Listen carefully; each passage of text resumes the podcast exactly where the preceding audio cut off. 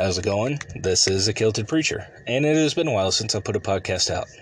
Some of the reason for that is because I've, I've been doing research and trying to find what I can do to produce better quality content. Um, same kind of content, just better quality, better audio, uh, and trying to work out times to do this. It's kind of difficult. Now, I'm a father of uh, four children, and uh, we live very busy lives in my household. You might also uh, know my wife, who also puts out podcasts. She's Aubrey CD Speaks, and uh, she has a wonderful voice, and she preaches a wonderful truth. And I highly recommend you check her out if you haven't. Again, she's Aubrey CD Speaks. Um, I would say it's been a crazy year and a half. But to be quite honest, I feel very fortunate to be in the situation and circumstances that I'm in given everything that's going on. And I'm talking about uh, all this pandemic palooza stuff going on. Uh, and the reason why I say I feel very fortunate isn't because I might be living in one of the freest states in the 48, uh, which is Texas, but it, it's because since 2016, the church that I've been at has been in revival. And um, it's really changed all of our lives. I can't explain it any other way than that. And uh, what revival basically is, a lot of people have a lot of uh, content out there about revival, what it is, what it's not, why you can't have it, this, that, the other. But God has been showing up in, in these meetings. We, we come to meet with God. We don't come for a normal church service, and it's not normal church service. There isn't, you know, what you would think of as stereotypical church service going on with, you know, Christiana Americana. It's it's just we, we come to meet with God, and God has been changing our lives. And if anyone tells you that revival is anything else than that, then you know, whatever. Uh, you know, it's whatever. I'm just telling you what what He's been doing, and uh, He's really been blessing us through all this, and uh, has really. I'll say it this way uh, to be very broad and vague, uh, made things a lot more pleasant with all this political pandemic stuff going on, and it is political. Um, you you really can't argue that with me. It's, it's completely political. But uh, that that's actually not entirely. It, it, some of the subject I wanna, wanted to touch on today, but it's not entirely uh, what I wanted to talk about. I'm not, I'm, you know, I don't want to sit here and focus on the troubles.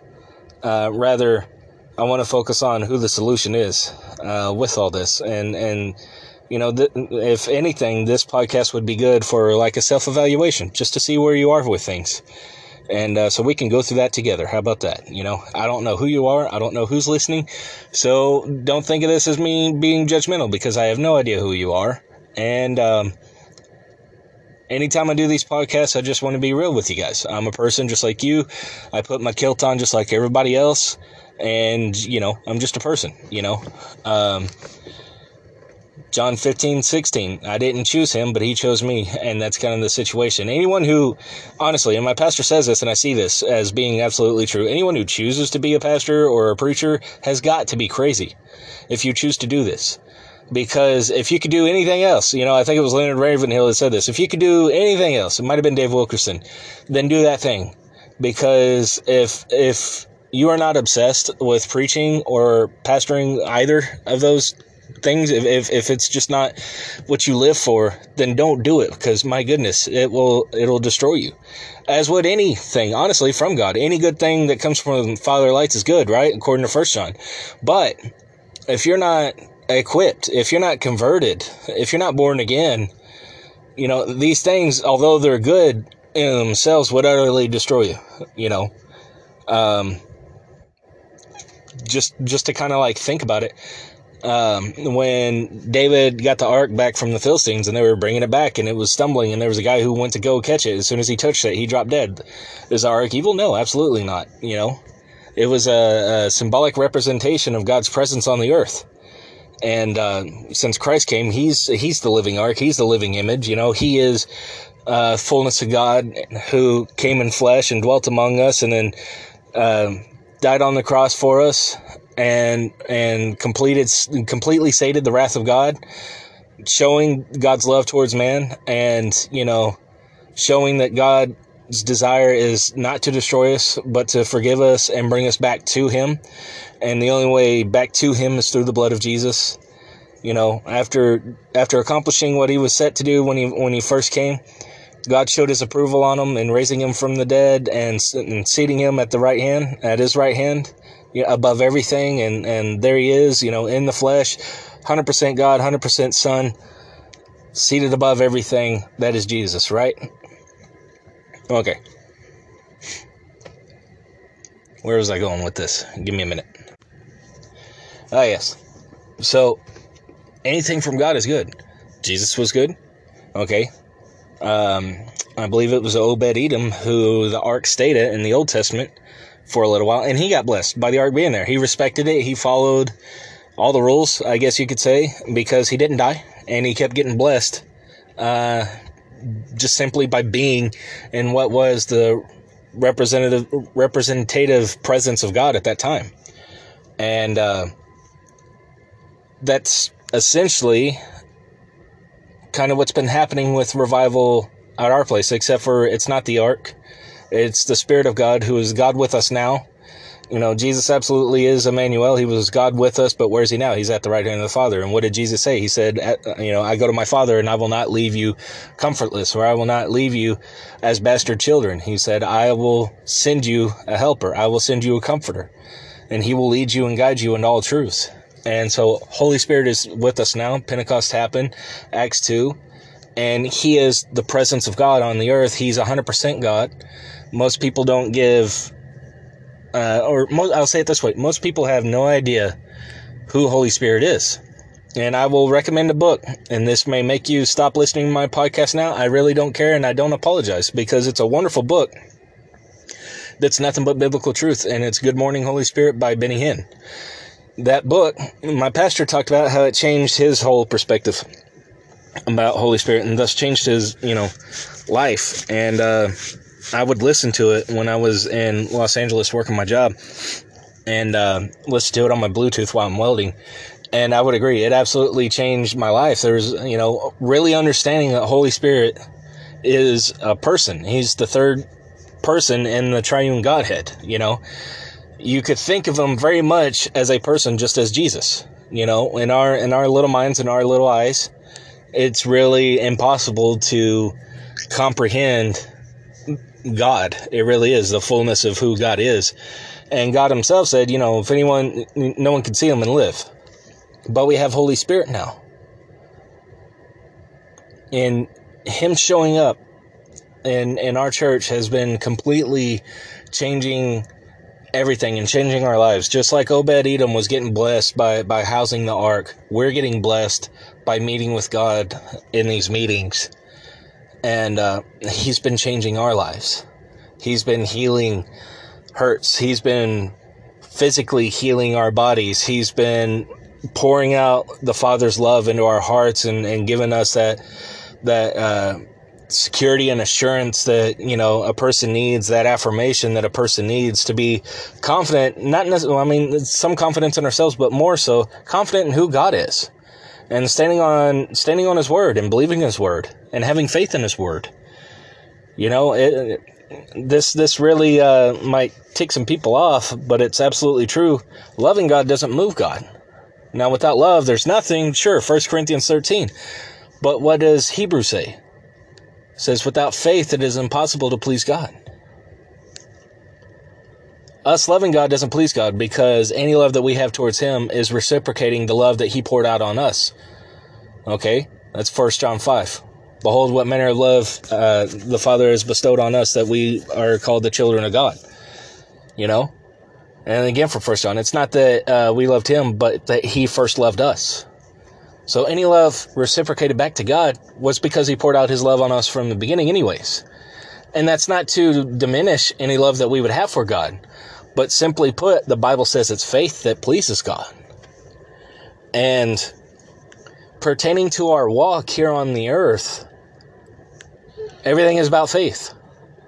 Faith in God. The point of Jesus dying on the cross is to bring us back to the Father. Most people don't understand that. And then the point of walking this life out here on the earth is simply having faith towards God. It, it's it's a um, it's a journey with God. Having faith in God and His Word and doing what His Word says and standing on His Word, it's, it's a journey with God. And it's and it's walking this life out with Him. But it's also a very how can I put this? I, I have no word to adequately express this. It's rewarding, just to say the least. It's rewarding to say the least to, you know, actually put the word to the test. Be like, God, your word says this. I would like to see that today. I want to walk this out. God, can you really do this? You know, and He loves it. He absolutely loves it when we put his word to the test like that. When we say, God, I'm going to put faith and trust that you're going to do exactly what this verse says you're going to do. He absolutely loves this. And I'm telling you from firsthand experience. You know, um, if, if you're familiar, if, if you know me in person and you're listening to this podcast, ask me about, uh, Mark 16, 15 Hollywood that trip and i'll tell you that's that's all i did all that trip was say god your word says this and I want to see you do that today. And then God would do some crazy, crazy, crazy things. You know, uh, it, it, was a wonderful experience. And I will tell you that, um, I'll just throw this out there. A lot of that revelation and a lot of that confidence came from God ministering after I had made the commitment saying I'm going to tithe from this point forward. A lot of people have issue with that, but I'm telling you, you'll get blessed in every single way, including financially. But that being said, so the presence of God has been changing our lives to kind of bring things back around track. And I want to ask you, what has your outlook been since um, this political pandemic that has hit the world? You know, since about March last year. How uh, how has your perspective changed? Uh, you know, I understand you know, a lot of people live in a lot of different places, and you might be listening to this podcast from anywhere else but Texas.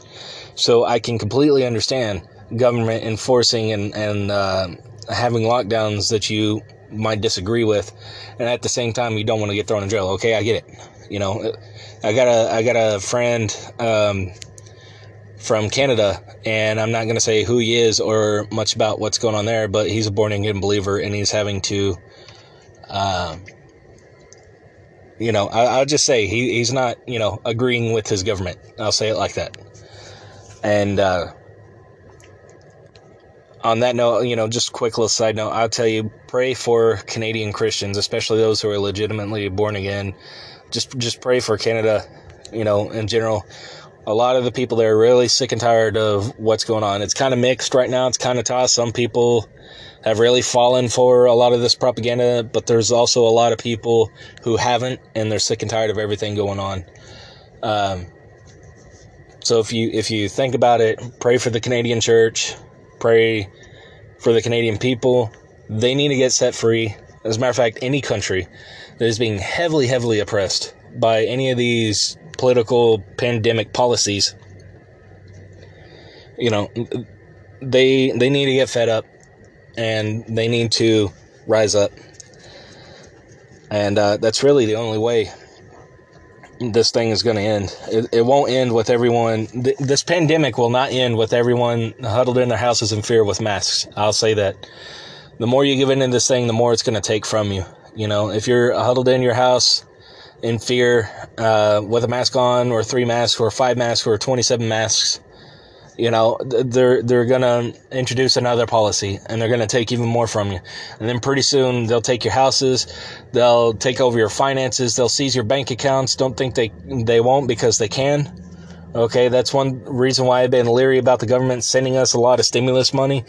I knew they had access to our bank accounts before especially when you file taxes and if you get any kind of tax credit and you you have them send it uh, uh, direct deposit. They already have your bank information, anyways. And uh, I think it was, I think it was back in the '80s. Like just as an example, in Argentina, uh, one country called Argentina's debt and said, "Okay, you got to pay up now." So what did the government of Argentina do? They pulled all the money out of people's bank accounts, and then uh, they gave everyone essentially food stamps um, until things could get back on their feet. It was an economic disaster for the country of Argentina. But don't think that a government cannot just up and pull all the money out of your bank account because they can and they have. It's happened before in the past and not that long ago. You know, in the 80s, some of us were born by then. So just let that sink in. But again, this isn't this isn't about, you know, stirring people to fear or nothing like that. Um, my point was and uh, the question that I was coming back to is what is your what has your perspective been about all this? Because uh, the enemy really is, really, really is trying to really hammer down on everyone in the world right now. Everyone overnight just like bowed down to these uh, pandemic policies. Like the whole world just came to a screeching halt overnight, and that really concerned me. And uh, a lot of it had to do with uh, China saying, China says this, China says that initially. And then the World Health Organization kind of backed up what China said. And then everyone just came to a screeching halt. That, uh, that shouldn't have happened. But my point being, back on, on the topic, you know, have you been focused on, uh, have you been focused on, you know, oh, COVID this, COVID that, or, you know, my own problems, this, that, and the other? Or, you know, what, what are the things that have really consumed your mind during this time? And the reason why I ask isn't to say, well, you better and you should do this instead. It's actually like just for you to see where you stand and to, to offer a solution which is, man, all of us need revival. I still need, I've been in, you know, I've been experiencing revival meetings since 2016, and uh, I can't wait for the meeting we're going to have today. You know, I, I, I, need it. And that's, to me, that's kind of like a, um, a subsequential effect of revival is just wanting it more. You know, it's very addicting.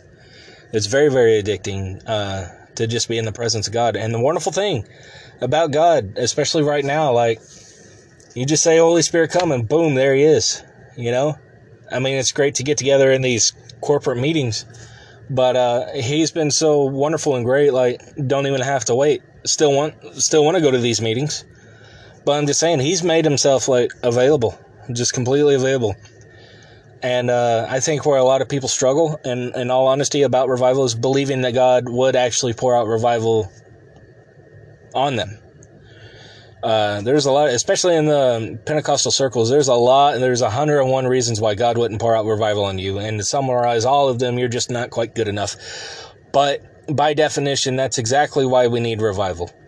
And going off scriptures, that's like the best circumstance to be in to receive revival is knowing you're needy, knowing you need more of Him, realizing that you know, without him, all this is meaningless and it means nothing.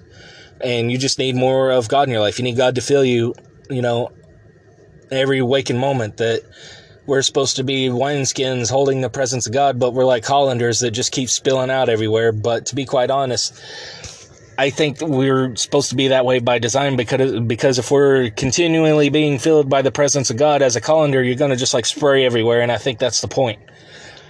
I've uh, often said that being in revival reminds me of when I was when I was like not even two years old. I can remember I was like probably eighteen months or so. I was like a year and a half old. Um, I was living in San Antonio with my parents and my uh, maternal grandparents, and my uh, paternal grandfather came down from Mansfield, which is by Fort Worth, Dallas area, to San Antonio, and uh, he took me out for the day. And uh, when I got back home, I had two ice creams, two chocolate ice creams, one in each hand. And chocolate ice cream was just everywhere. I was shirtless, pantless, just in a diaper, and chocolate was everywhere. My mom was furious. My dad was laughing. My grandpa was laughing. Uh, my grandpa did not care one bit that my mom was furious. He he gave me a grand old time, and he was just absolutely beside himself uh, with joy.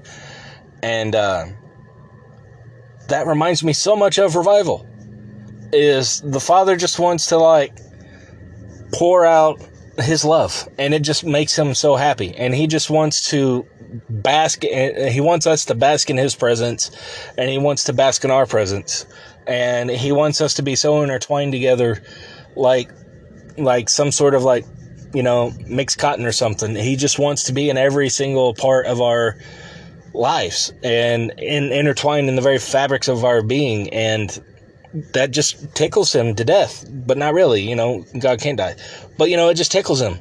It just it, it makes him happy. That's what he loves to do. That's that's the whole reason why he sent Jesus in the first place was to bring us back to him. And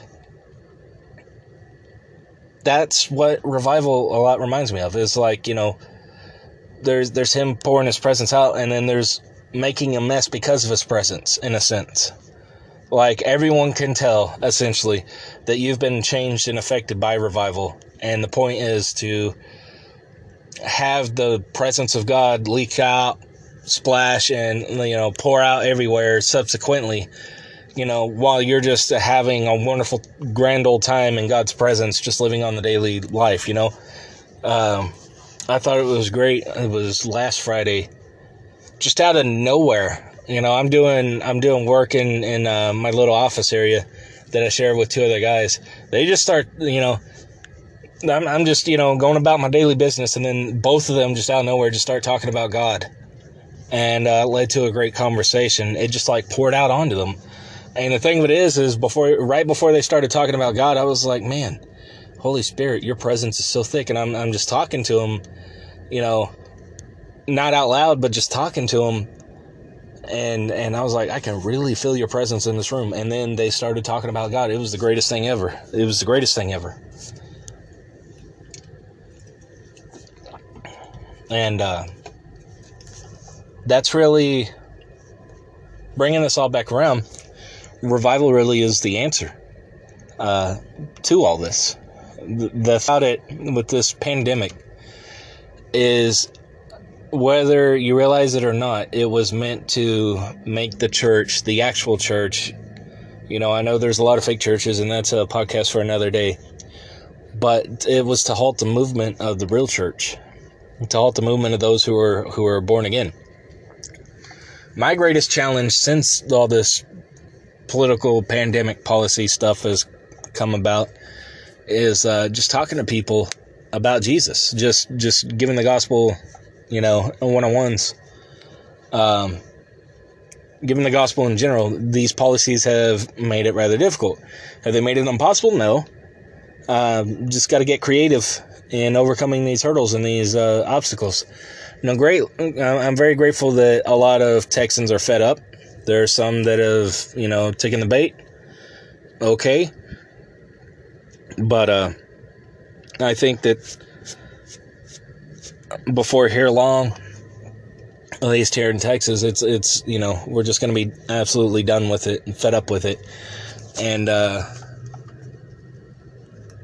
if you live somewhere not in Texas, and you're like, well, good for you, you know, man, pray that that happens wherever you live. You know, God can do anything anywhere. And, um, I, I, you know, I'll tell you that a lot of us, we pray for our state, especially those of us who've been in revival. We pray for our state. We pray for uh, this nation. We pray for that man who has assumed the position of, of president of the United States. I do not believe he won this election fairly. And, uh, it's not based purely on, you know, my own opinion.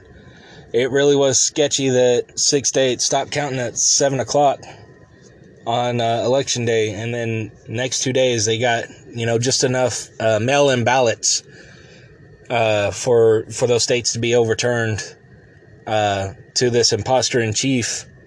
And it was just enough where the states wouldn't have a uh, legal obligation to do a recount. It was just barely enough, depending on these states' laws. And um, you'll see in the, in the coming months that it'll be no surprise, especially in Maricopa County, for example. I think they've uh, they said that they've uh, looked over about half of the ballots, and half of the half showing all kinds of problems and anomalies and defects and things of that nature. So it raises suspicion. And they're not saying, you know, if it's in favor of one person or the other, but just in general that there's all these anomalies. So that is very skeptical. And, and there's other states, Ohio and, and now Georgia. Um, it's going to be interesting to see what happens in Georgia. Uh, I do know that uh, there are certain people who do not want these uh, audits to happen. They're sending people, like, for example, um, Hillary Clinton's lawyer that was there for the um, email trials was showed up in Maricopa County. That really didn't hit the news, but he was there and tried to uh, frustrate stuff going on there, as well as other stuff going on. And, you know, it, it doesn't make sense that either party would want these audits to stop because whether you want or not, if you really are for the American people, you would want to put to rest any suspicion. You know, if you did win, you would want these audits to continue because you would want the truth to get out there once and for all. Okay, we've overlooked, we've seen this, that, and the other, and these are indeed where the ballots lie, you know, if you really won this election. So, I mean, the fact that this is met with such resistance automatically tells me right then and there something is not right. And then the numbers are not adding up. Uh, not to go on a political rant at all, but the point being is there's a lot going on in the world right now, and the enemy really is trying to uh, enslave, really, not just the Christians, but everyone, you know? And what are we going to do about it? Because we should not, we shouldn't have come to a stop. Whatever we were, if we were, if we were doing things, unless the Lord told us to stop doing things, we shouldn't stop doing. We shouldn't stop. We should not be stopping those things.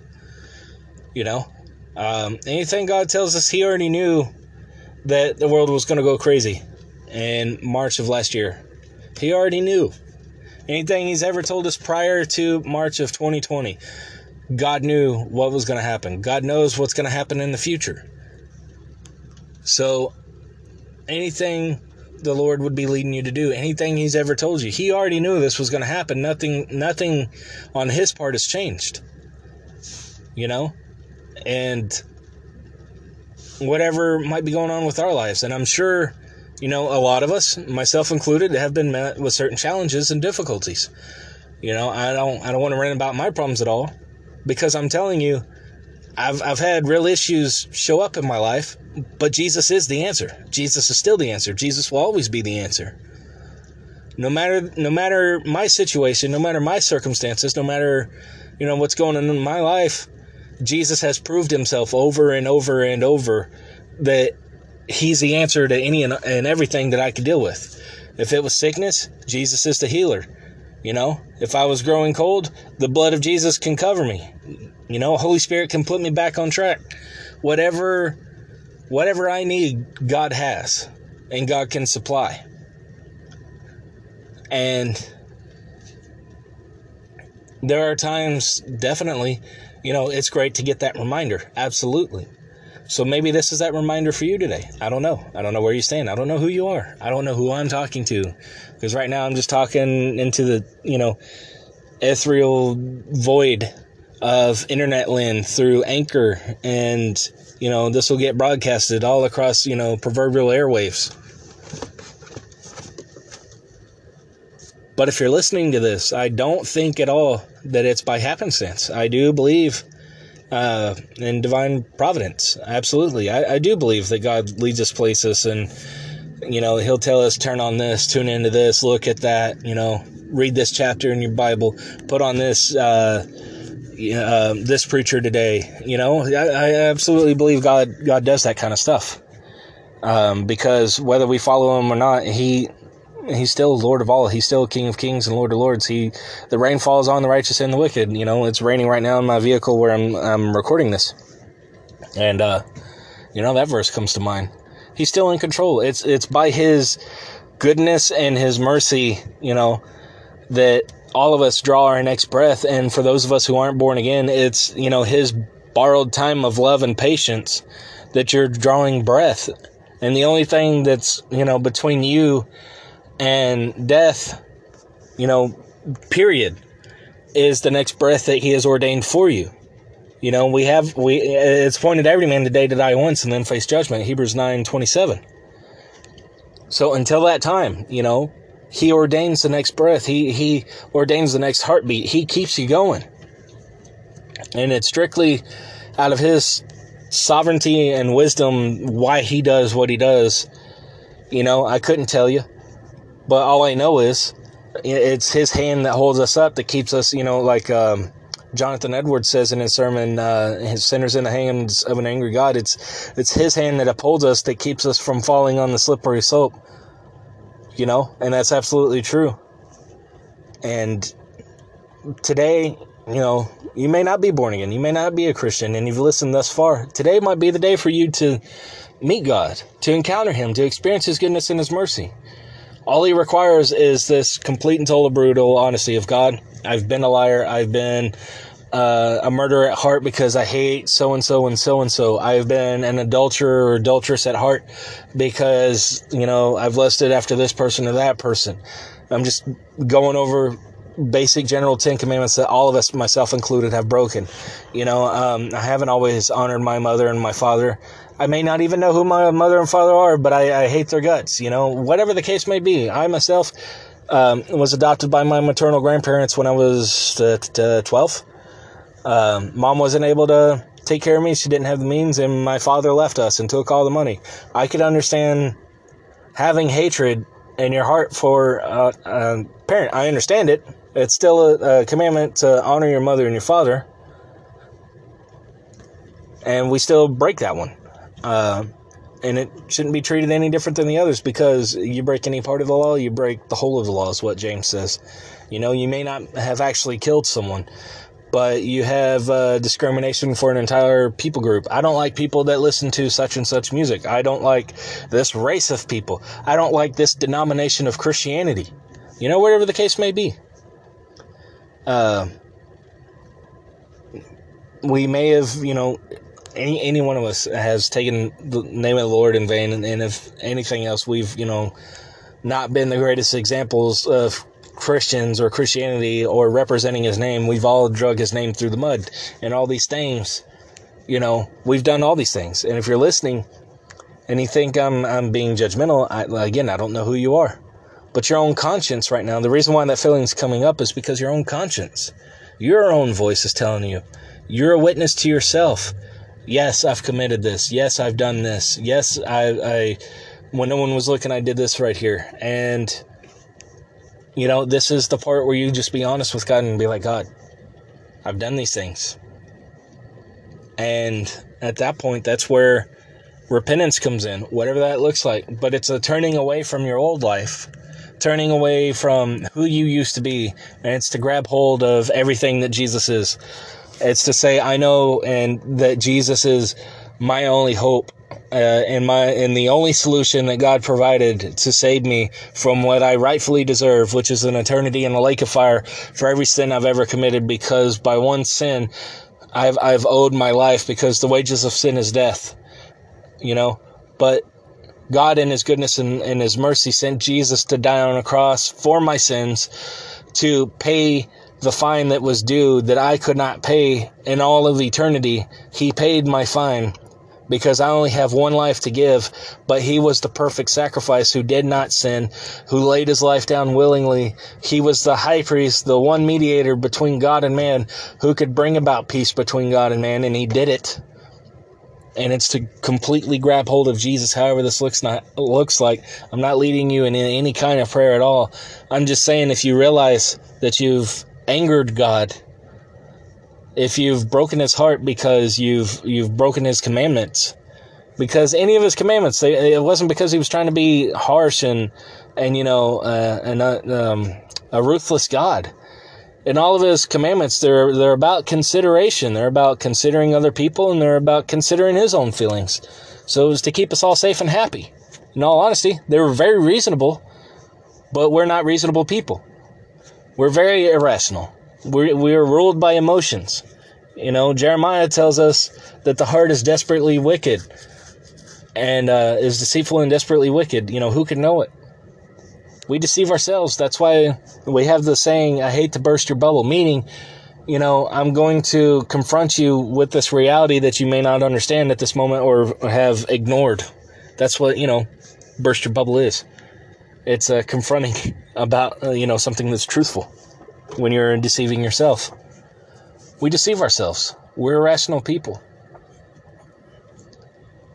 And it's it's just a it's a it's a what do you want to call it? I wouldn't call it a fruit, but it's it's a symptom of, you know, being completely corrupted and lost by sin. And uh, if you're if you're listening to this and you're not born again and, and you've listened, you know, thus far I've said that a bunch of times, but hear me out. You know, and you realize that, don't get upset with me. First of all, I don't know who you are. Second of all, I'm just saying what the scriptures say.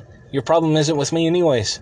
We could probably hang out and like, you know, drink a cup of coffee and chill. Your problem's not with me. It's it's confrontation from the word of God. I hate to burst your bubble. But it doesn't matter how good we think we are or even how good our friends say we are. All of our friends, if we have friends, would stick up for us, right? They'd say, oh, so and so, you know, Joe Smith is a good person. Or, uh, you know, whatever your name is, insert your name here. That's never been God's standard by which He judges us. It's not how sociable we are. It's, it's have you broken His law? It's have you received Christ?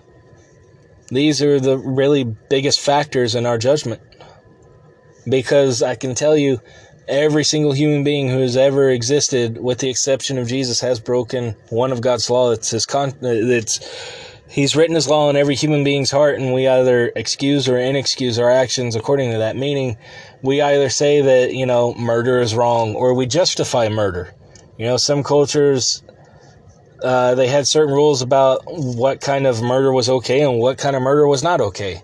You know, and in any given courtroom in any given country around the world, murder is punishable by law. So we have written documents proving that God has written His law on every human being's heart. And it's called a conscience, and we don't listen to that conscience. We don't, we refuse to. And uh, if you're willing to confront the truth, which will only bring about good change, if you're willing to deal with this and be honest with God today, today God can deal with this. Because the point of God even confronting about our sins, even confront, I can tell you from my own personal experience, when he confronted me about my sins, it wasn't to push me down in the dirt. He was making me very aware of my situation. He said, "Hey, what you, what he, what he literally told me is what you deserved is hell." Because I mean, he went through all the commandments, and I didn't grow up in church, and I didn't know the Ten Commandments. But l- looking back and and knowing what happened and remembering what happened and knowing the Bible now, he went through like all the Ten Commandments he even showed me with the first sentence that he said. He said, "Drinking might, uh, 21 might be the legal age to drink, but it doesn't make it right. It just means it's legal." And that's verbatim what he told me. And that was the first thing God had ever said to me. And when he said that, I instantly understood God has a standard that's much higher than man's standard.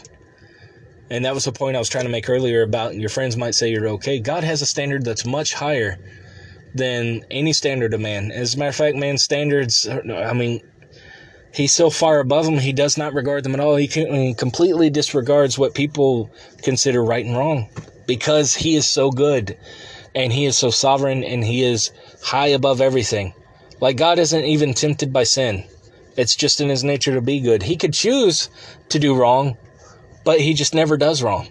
By definition, we lucked out. We happen to have, you know, the one creator just happens to be good and makes all the right decisions by choice. That's just who he is. That being said, the reason why God confronts us and we feel conviction, it's it's not to gloat. It's because he's saying, "Hey, you're about to run off a cliff and and and I don't want you to fall and die." The whole reason why God would confront us about our sin isn't to isn't you know oh you're judging me or anything. It's not like that. It's because God's trying to actually deal with the problem. He's saying you know I, I constantly quote this when I open air preach from Isaiah one. He says, "Come, let us sit down and reason together. Though your sins are scarlet, I'll make them. I'll wash them white as snow." God's like, I really want to deal with this, and the reason being is because sin separates us from God.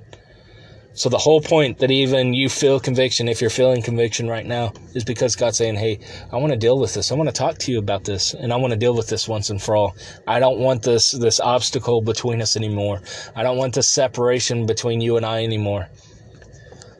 In Exodus 20, he said, I am, I am a jealous God. He's called jealousy.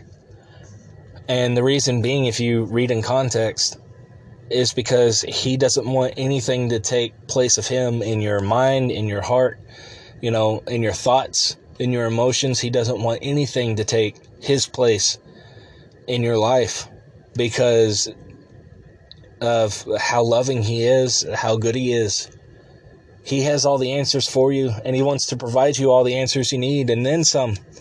He wants to he, he wants you to live this life and and be happy about living life and having a full life and life in abundance, like Jesus said. He just wants to deal with this one issue. So don't throw up any walls. I mean, if you're listening to this, chances are you're listening by yourself, anyways. You know, put off the religious airs. It doesn't matter how long you've gone to church. Cockroaches grow up in church. I'm not calling you a cockroach. I'm making a statement, meaning, doesn't matter how much you go to church. It doesn't matter how much Bible you read. It doesn't matter how quote unquote anointed you are. All of us need Jesus. You need Jesus. If you've never been born again, and what that means is like where you've actually encountered God, where you had an encounter, you know, I'm not talking about receiving prophetic words. I'm not talking about healings. I'm not talking about feeling God's presence. I'm talking about if you've never had an encounter with God where He confronts you and he takes out that stony cold dead heart the one that lacks all consideration and he puts a heart filled with the love of god in you where you couldn't love anyone or anything before now is filled with the love of god and completely changes everything. It's not you know hiding things that you know you shouldn't do because you love doing them which paul mentioned in romans 6 is is a um, it's evidence of, of someone who's dead. You know, their spirit has died, their conscience is gone, sin has completely killed that person. That's that's what a, a spiritually dead person looks like. God breathes new life into you. You now have freedom and choice, and you have this perspective where you don't want to do the things you used to do anymore. You know, that's why, honestly, that's why it's real easy to condemn a Christian because it's things that they don't want to do that they fall into when they sin. When they sin, they feel bad about sinning because they don't want to hurt God's heart. That's the big difference. And I'll tell you, scripture says in First John that he pays for sin once and for all. Again, just like any prophetic word, I mentioned this earlier, any prophetic word God gave, God knew we'd have this pandemic and, you know, things would happen. It doesn't change the word. You know, Jesus dying on the cross for all of our sins doesn't change. That's the that's the thing. That's it's an agreement. It's a deal. When you encounter God, when you cry out to God because you realize you've sinned against Him, and He encounters you, it it, it says in in uh, Ephesians one thirteen, like this is God's pledge to you that when you believe the gospel which is, which is preached to you, you'll be sealed for redemption with the Holy Spirit. You know, He's an engagement ring so to speak. It's a promise of something that's that's gonna come. It's um, if you're familiar with your scriptures in Genesis, when when uh, Judah, the son of Jacob, uh, slept with his uh, daughter-in-law, who was dressed as a harlot, you know, because Judah was supposed to give his uh, third son to her. He had lost two, and the law was, you know, you you provide a brother you know, to uh, make a child in his older in his uh, other brother's name if if he didn't have any children. So Judah wasn't upholding his end of the bargain. He should have uh, gave his other son, but was afraid he was going to lose that one too. Uh, Tamar came up with with uh, came up with a creative way to fulfill this, since um, Judah wouldn't give his his uh, youngest son to Tamar. She dressed as a harlot, and uh, she laid with her father-in-law and uh, I'm not saying this is all. Uh, I'm not saying this is the right thing to do, but this is, you know, the history's history. This is what happened. She laid with her father-in-law and conceived uh, twins, and uh, she, you know, disguised herself as a harlot when the deed was done, and and she conceived. You know, she came back to camp, and then probably two, three months into it, you know, a little pooch was showing, a little pregnancy belly was going on and at some point, I'll say it that way, in her pregnancy, it became apparent that uh, Tamar had become pregnant. And uh, when this happened, you know, it was it was a big deal because she risked she risked everything trying to f- trying to do what was right. Uh, I wouldn't say the right way, but trying to do what's right and and leaving her first husband, you know, um, a lineage through her father-in-law, but leaving leaving a lineage for her first husband who died before he had any children. She risked her life for this because she she was going to be put to death. And uh, when she was asked who did this, she said, "No, it's the man who left me his um, belt and staff as a pledge."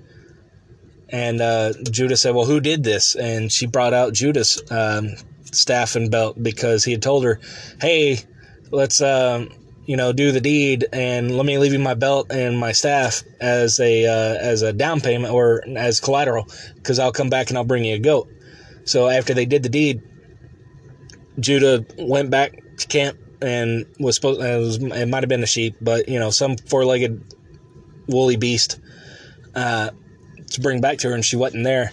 She had showed him his own pledge, his own uh, belt, and his own staff, and he and he humbled himself and admitted, you know, Tamar is more righteous than I am, uh, because she did.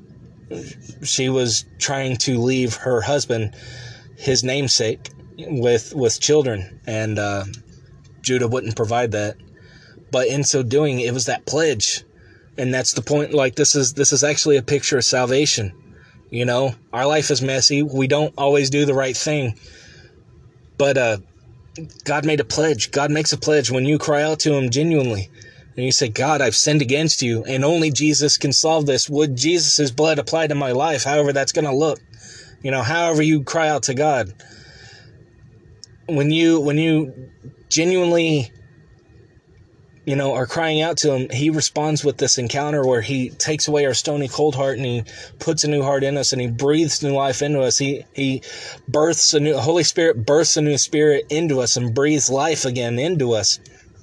That's that's very much like the pledge of Jacob's uh, or uh, Judah's belt and his staff. It's saying, you know, I'm giving you this. I heard you. I heard you cry out, and at the end of your life, and on Judgment Day, I will save you from your life of sin. I'll see my pledge here and I'll remember that I made this promise with you and I will be faithful. That's what God's saying. That's the born again experience. That's that's the initial encounter with God that brings us back to life. Now God's so faithful we can we can, you know, people have so much question, you know, are we saved now or are we saved later? It's it, the answer is yes. uh, we are saved now and we are saved later. Um, if nothing else, you know, just just you know, take assurance in this. It's that God is always faithful to anything He's ever promised. Anything God ever promises, He will always come through on. So if you can't quite understand how we're saved now and saved later, just understand that God's going to be faithful in His promise of salvation, and uh, call it good there until until Holy Spirit reveals more to you. You know what I mean? Just just take comfort in knowing who God is and what He does. And it says in Second Peter, like God is perfectly capable of preserving His children. He can save us. He has the ability. He is a good father that keeps his children from getting themselves seriously hurt, like any good father does. He keeps the kid from sticking the, the butter knife in the light socket or putting their hand on the hot stove. He's a good dad.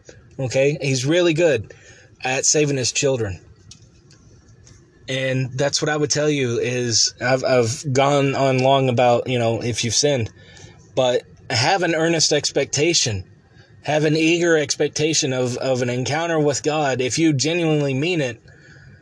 To to be encountered by Him and have Him completely change your life from the initial encounter.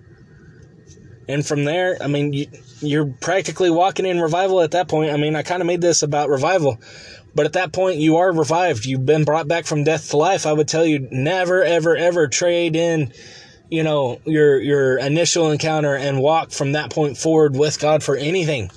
And don't let anybody tell you otherwise. Like, don't let churches or people in church, I should say, don't let don't let quote unquote American Christians like tell you God doesn't interact with people. Don't let them tell you God wouldn't God wouldn't come down and, and encounter you. I heard a famous pre I went to his church in, in Los Angeles, heard him say that God does not talk to people, that we're not good enough.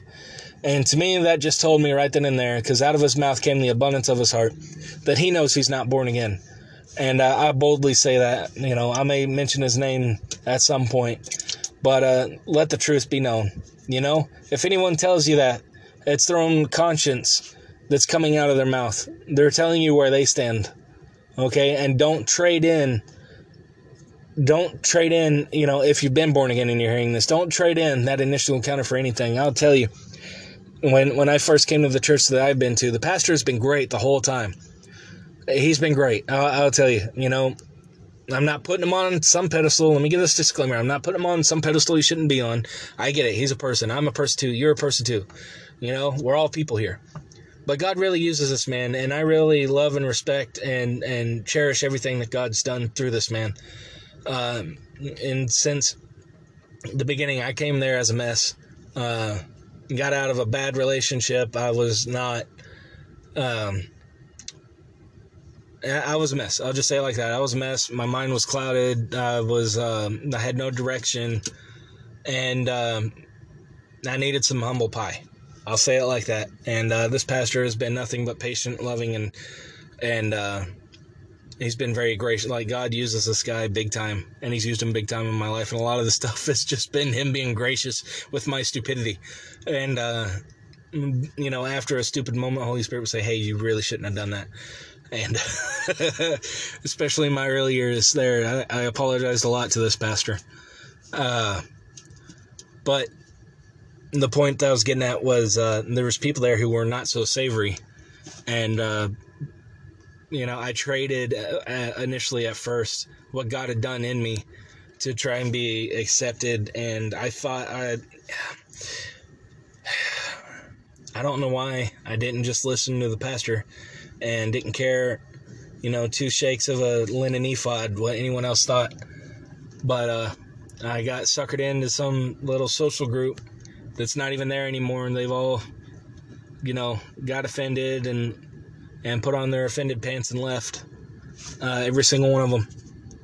But uh, I traded that in initially, and that that was a horrible mistake. And I, you know, I'm thankful that God has given me everything back, so to speak. You know, I got cheated out of what what He gave me, and um, when revival hit, I learned, and he told me, you know, I haven't lost a thing, and that's just that's him being merciful and loving and kind and gracious to me. And no, I would just tell you that, like, you can skip the whole mess and just not, you know, not let anybody cheat you out of anything God's given you. I'll just leave it with that. And uh, I only got a few more minutes left on here, but uh, you know, the point being is you could have revival. Revival's completely changed my life. You can have revival now. God, if anyone earnestly is like desiring your presence and is listening to this podcast, touch them right now, God. Touch them right now. Holy Spirit, would you just make yourself so known to these people who'd be listening to this podcast? God, right now, um, I'm only gonna, I'm speaking what, what I'm feeling, I'm being led by you on someone listening, some people listening, and it'll be when I put this out, it'll be years after I put this out. So don't think that, you know, if you're listening to this years after I put this out, that this doesn't apply to you because God is God over time and space. You're listening to this, you're seriously hurting. I see um, the words I'm seeing is nerve damage, uh, I don't know your situation. Just know that God knows, and right now you could have that healing. I declare that healing right now in Jesus' name. Renal systems. I'm seeing that kidneys, gallbladders, uh, uh, pancreas, that kind of stuff. Um, there's been stones or damage or something, whatever is going on, uh, that's also causing back pain uh, that's gone in Jesus' name. Just receive that healing right now. By the stripes of Jesus, 2,000 years ago, we were healed. We were already healed. It's just up to us to receive that now. In Mark 5, there's a woman with the issue of blood. She pulled on the fact that by Jesus' stripes, she would be healed before he received those stripes. Time doesn't matter to God. God's outside of time. He dictates time. He's over time. He's not in time you could receive that right now in Jesus' name. Anxiety. I see anxiety. I see depression. Someone deals with both.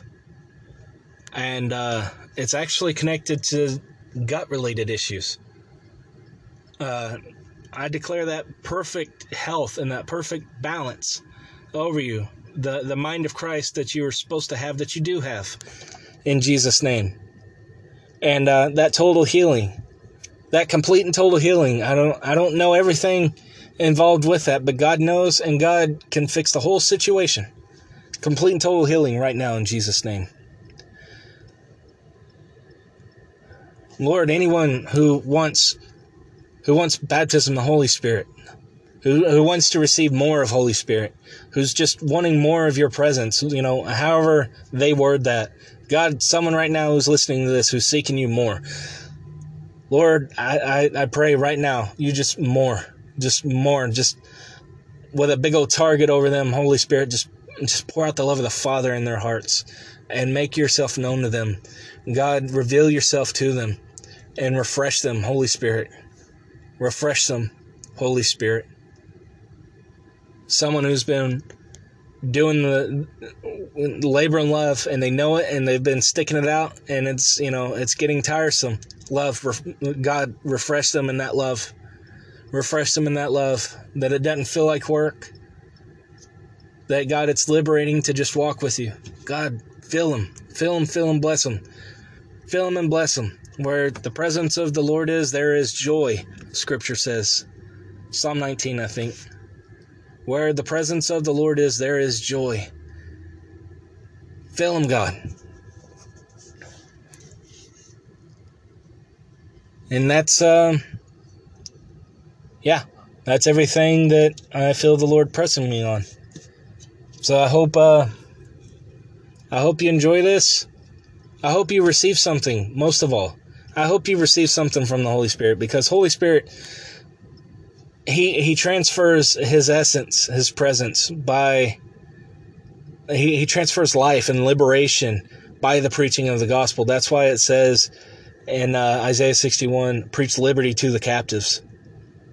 You know, it's it's through the medium of preaching that the substance and the life of God is conveyed. I mean, we can receive it by reading the word and believing. We can receive it by meditating on the word. We can receive it by just being in his presence. But one way that, that speeds us along, it's exponential. You know, if you read in Ephesians 4, uh, for our growth and for unity of faith and maturity is by the preaching of the gospel. He does all of it, but by the preaching of the gospel. So I hope you received from the Holy Spirit today. And uh, I pray that the Lord blesses you. I pray that you're blessed that you're the head, not the tail, that no matter whatever your government says, that you're above it all. God, would you uh, just reveal that uh, it's by your grace that we reign in abundance in this life. Lord, that these people who are listening, you would teach to reign in their lives and to reign over, you know, wherever they're at. That, Lord, everything bows down to your name.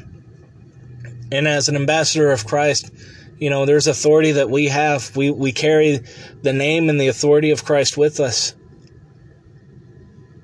Thank you, Lord. This has been the Kilted Preacher, and I pray you have a blessed day. Thank you.